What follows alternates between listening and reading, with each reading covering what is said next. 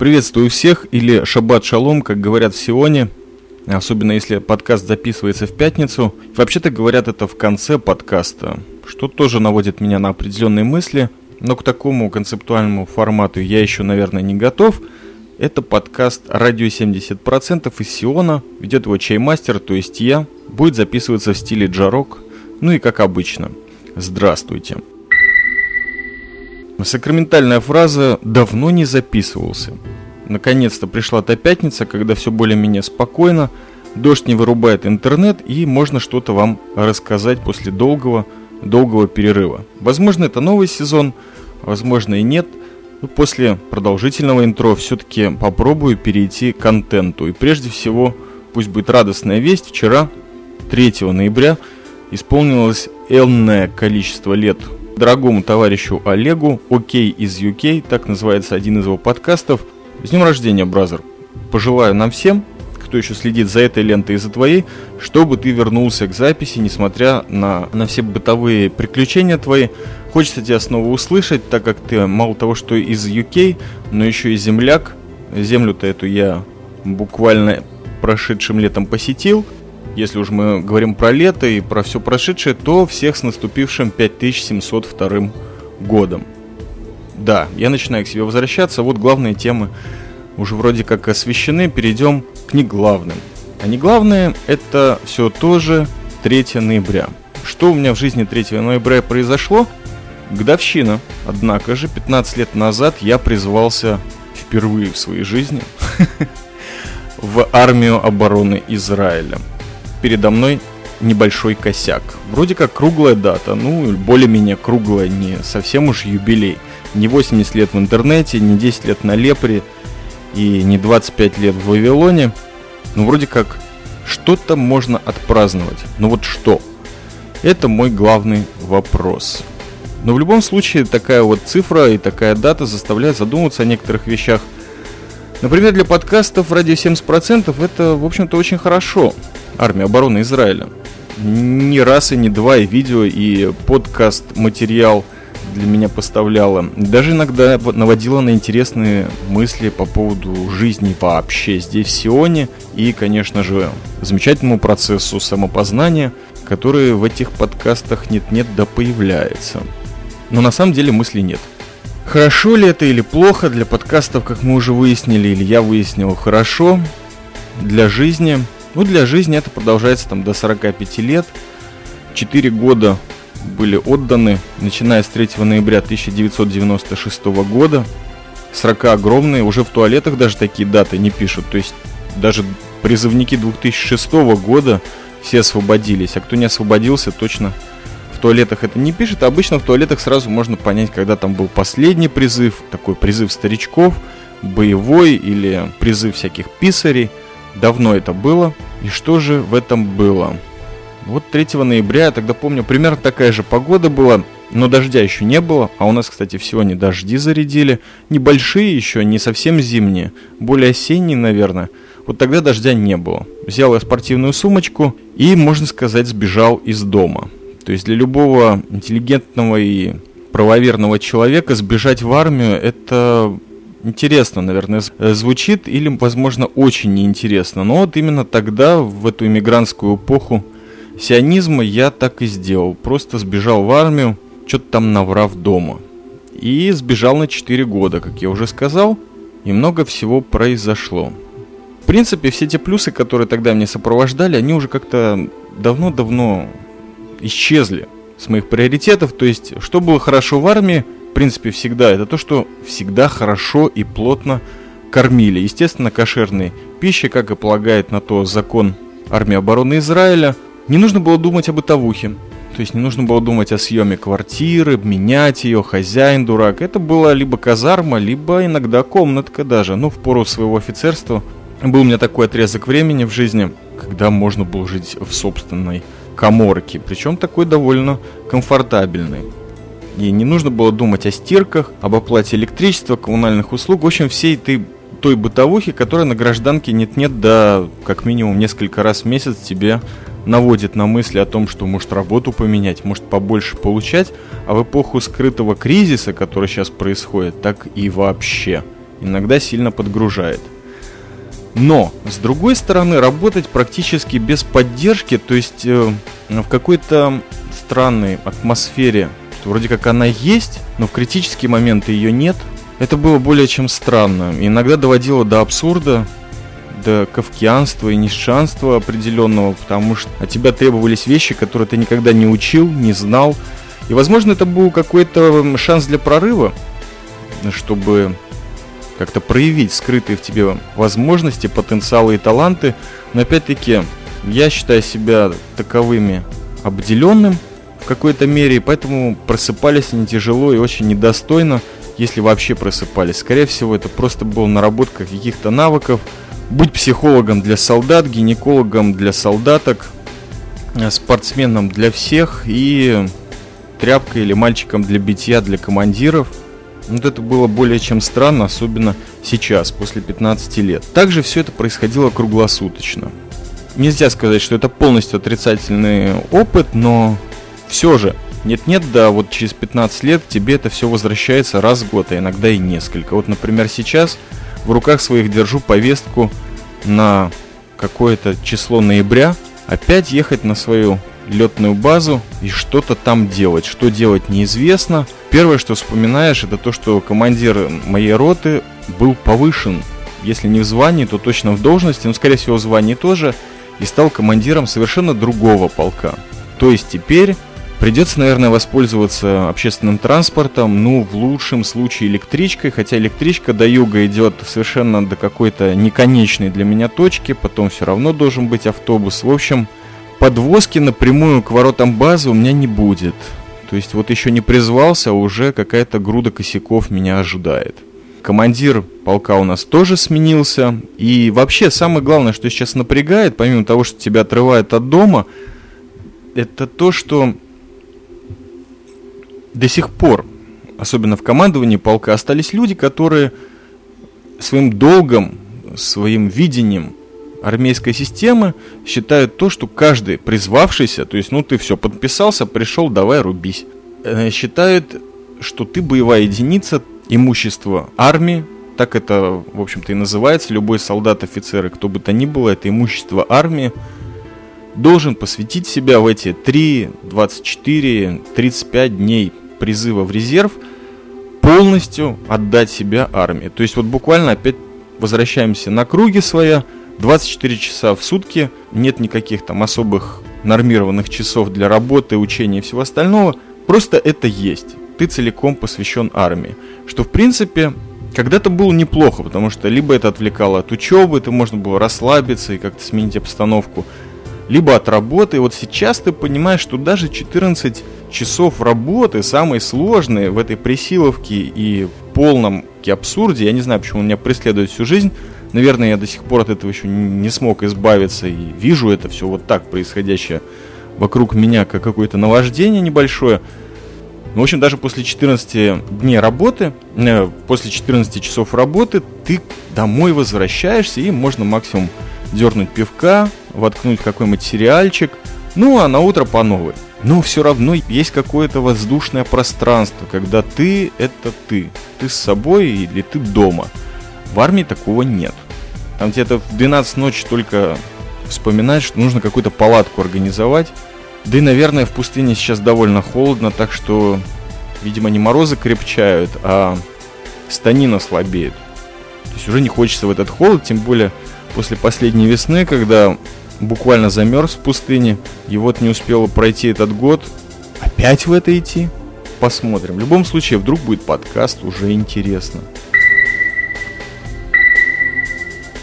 Но, естественно, этот подкаст я не хотел бы записывать, тем более в такую круглую дату, о том, чтобы вам тут поплакаться по поводу армии, по поводу вот этой жизни в Сионе, которая тут нас сопровождает. Армия сопровождает нас очень много. Вот недавние события, когда нашего замечательного таткиста Гилада Шалита поменяли на целый мегабайт террористов, то есть числом 1024, по-моему, плюс-минус десяток, да даже один уже плохо. Потому что террористы это были конкретные, с доказанной виной, поубивавшие иногда и ни одного человека, их выпустили. И что говорит нам этот факт? Ну, с одной стороны, спасибо, что хоть один человек спасся. С другой стороны, какой ценой? Многие люди, у которых члены семьи были убиты в террористических актах, которые все эти товарищи, выпущенные на свободу в различные арабские страны, понавертели, были как бы против, с другой стороны, не особо-то их спрашивали в конечном итоге. Ну, что-то это говорит, если, не дай бог, и нам такое на судьбе написано, то, может, и нас обменяют. А все мы служим в армии, ну, практически все.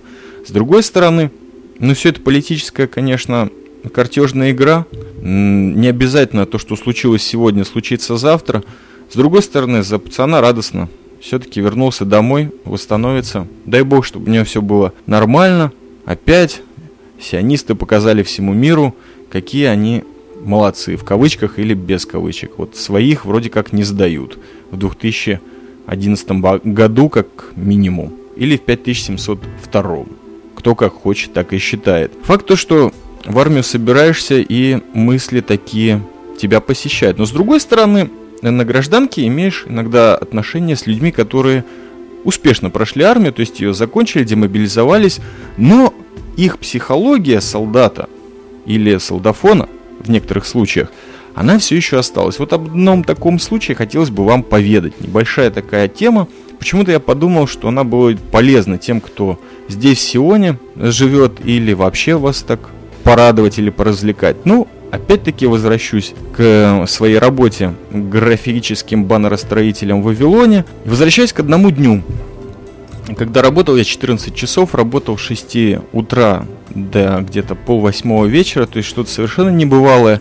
Как всегда, нужно было какую-то праздничную открытку, или даже или 2, или 3 подготовить. Ну, в общем, очередной ужас, который никак не хотел кончаться, потому что посередине-то не бросишь. Начальница новая, что-то перед ней опять нужно доказывать. И, конечно, к этому времени я уже был совсем в раздрае. И все товарищи, которые как-то меня подкидывали в сторону дома, уже уехали. И решил я немножко хапнуть комфорта. Докинули меня до Тель-Авива. Пришел я на вокзал, станция Шалом, то есть Мир, в самом центре, недалеко от места, где работал бразер Волк Тледний, или 3 электрички до конца. Я решил поехать домой на электричке, потому что всегда это удобно. В электричке можно заснуть до конечной, тебя всегда разбудят.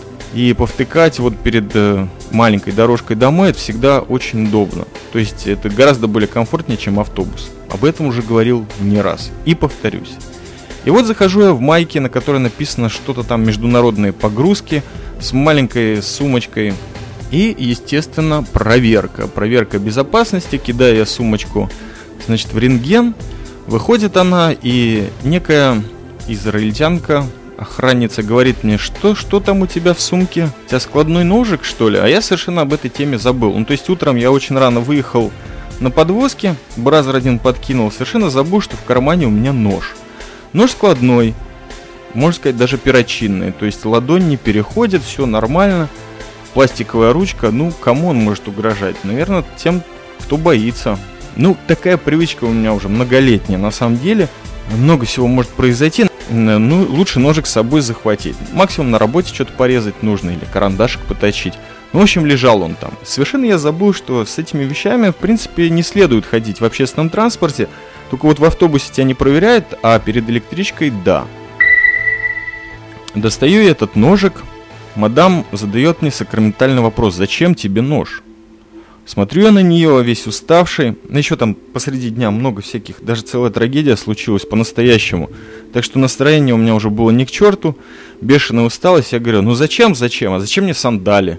А зачем мне шорты? Ну, она просто лежит, инструментик такой. Она говорит: так, ты что, не знаешь, что запрещено? И вызывает сразу же своего начальника, который лицом сразу похож на выходца из СНГ, или, по крайней мере, сын таких выходцев. Говорит с легким русским акцентом, но на иврите, и задает тот же самый вопрос: зачем тебе нож? Ему я уже говорю более спокойно, понимая, что врубился в какой-то косяк. Говорю, что ну вот просто лежит он у меня как ручка, как телефон. Он говорит: почему? Что значит почему? Я ж только что на это ответил. Хорошо, давай сюда паспорт. Дал паспорт. А дело в том, что я еще в паспорте иногда кредитную карточку таскаю, так что дал, а потом сразу вспомнил. Когда даешь, нужно сразу оттуда все повыдергивать. а то мало ли что. Ладно, дал. Чувак ушел. А до электрички оставалось 2 минуты, на которую я уже, естественно, опоздал, стою, жду. Проходит еще 15 минут, следующая электричка на связи. Выходит этот чувак откуда-то там из подсобки. Я ему говорю: ну, мужик, в чем дело-то? Можно уже идти, отдай паспорт. Говорит: нет, идти никуда нельзя. Ты остаешься здесь, стой, где стоишь, и не дергайся. Я говорю: в чем дело? Говорит: почему ты с ножом? Вообще этот вопрос мне задавали уже, наверное, раз 30 за то время, которое я провел на вокзале. Я начинаю уже конкретно шизеть, потому что, ладно, там нож забрали, но паспорт, чего я с ним, без него буду делать? В принципе, жить там можно, но мало ли куда это все пойдет. Еще будут использовать против меня, да еще и кредитная карточка внутри. Я ему конкретно пытаюсь уже с дрожью в голосе объяснить, что: чувак, я что, похож на террориста? Я что, на вас с этим ножом бросался? Я говорю: просто был в походе в воскресенье, забыл его выложить из сумочки. Никому угрозы не представляю. В чем проблема? Говорит: проблему выяснит наша израильская полиция, которую я уже вызвал. Тут мне, конечно, совсем башню срывает. Я уже конкретно начинаю повышать голос и пытаться что-то... А что тут пытаться? Стоит чувак после армии, ну, может быть, год, ну, максимум 2. Конечно же, в голове сразу же другие мысли. Вот Исаев Джа, он бы понял человека, а этот придурок вот просто так. Я уже начинаю ловить свою крышу и говорить ему: мужик, ты можешь мне по логике конкретно объяснить, в чем дело? Пожалуйста, если ты хочешь, забери нож, пусть он будет тебе подарком на всю жизнь, чтобы, мол, террориста еврейского остановил, отдай только паспорт, и пойду я на свой автобус. И не нужна мне ваша электричка 100 тысяч раз. Дядя говорит: ждем ментов. Когда они будут? Скоро. И пошли, как всегда, нормальные израильские ответы. У меня, конечно, сил не было все это переваривать. Это разговор на иврите происходит, но уже каждое второе слово это такой конкретный русский мат. И говорю ему, и пытаюсь что-то понять. Потом говорю: слушай, а ты не превышаешь ли своих полномочий? Ты просто охранник. В чем дело? Он говорит: у меня есть свои права. Я говорю: а у меня есть свои, давай-ка, ну, свой номер паспорта, свой номер охранника, свое имя. Хочу на тебя жалобу подать. Естественно, он мне их дал, что, в принципе, в Израиле по закону опять-таки положено. Но пока на месте я не придумал, что с этим сделать. Слава богу, было какие-то 2 сигареты. Да, курить я не бросил. Попробовал успокоиться. Ну, что делать? Ждешь полицию, думаешь, как бы им что-то разрулить, вот всю эту ситуацию, потому что с полицией уже шутки плохи. И главное, что убиваешь, что вот 15 лет в армии, да, но 18 лет в стране и ни разу не попадал. Ну, то есть попадал, но там чисто проверка документов, немножко покричали, никакого криминала, которого я всегда, в принципе, здесь всего не сторонился. Но вот из-за какой-то глупости, из-за чувака русского происхождения, который, в принципе, by default, ну, должен понимать ситуацию. Нафига ему это нужно? С другой стороны, я понимаю, что вот это и есть психология солдафона.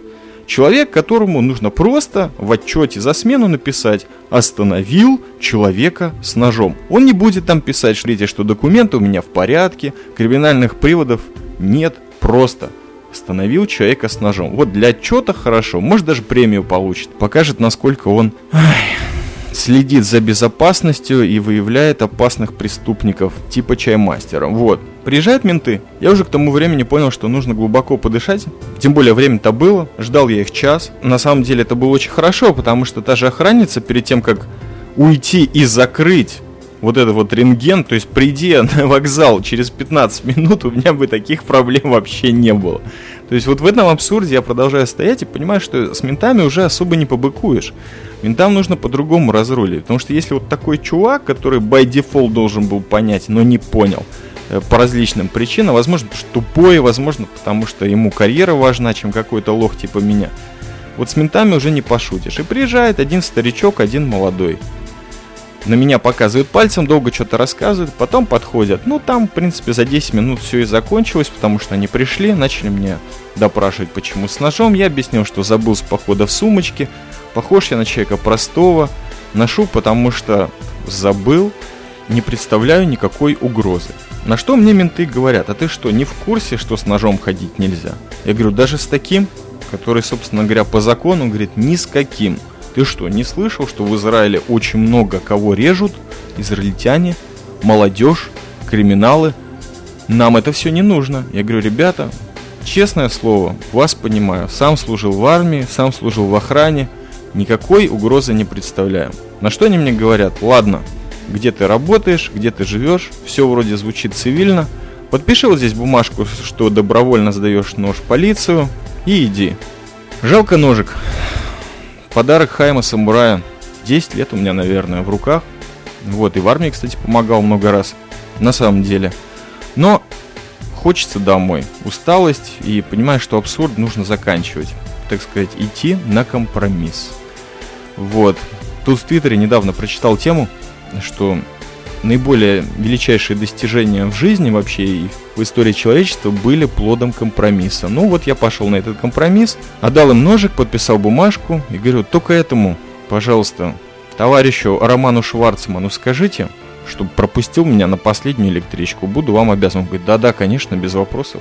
Иди, бразер, с миром. Вот такой вот рассказ, так что, знаете, товарищи, по Израилю с ножом ходить не следует, даже если он у вас в бардачке машины. Если проверят, могут зацепить. А прикопаться же ментуре-то вообще без проблем. Как мне сказала эта охранница, вот давеча забыл сказать, в принципе, за такое могут на 4 часа тормознуть свободно, даже в полицию отвезти, и все это будет по закону. То есть сейчас к ноябрьским вообще резервам в армию нужно идти, найти другой ножик. Я без ножика в армии как-то совсем не могу.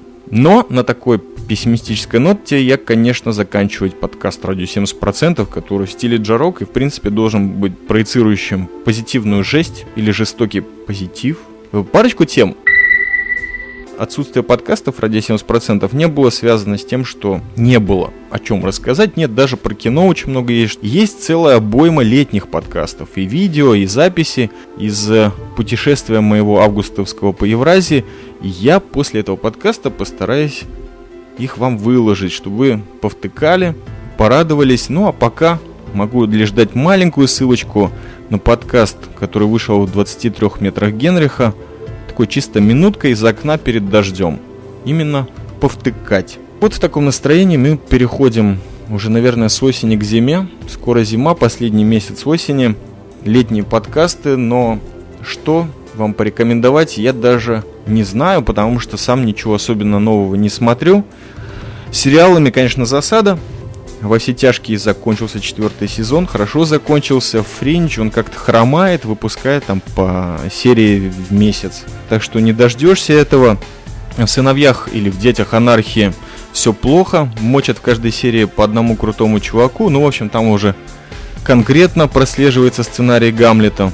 Хотя, в принципе, еще серии достаточно до конца, но, в общем, мочилово идет ужасно. Так что позитивная нотка в этом. Есть у меня энное количество десятков дисков с записью доброго Мэша. Странно, вроде на гражданке записываю, получился полувоенный подкаст. Ну, в общем, Мэш — это, конечно, прорыв. Джин я в этот раз пить не буду, буду без джина пересматривать. Засим шаббат шалом, как говорится, в пятницу в Сионе. Спасибо вам за внимание. Слушайте подкасты, комментируйте, задавайте вопросы, буду всегда рад на них ответить. Спасибо, это был Чаймастер, Радио 70%, подкаст из Сиона в стиле Джарок.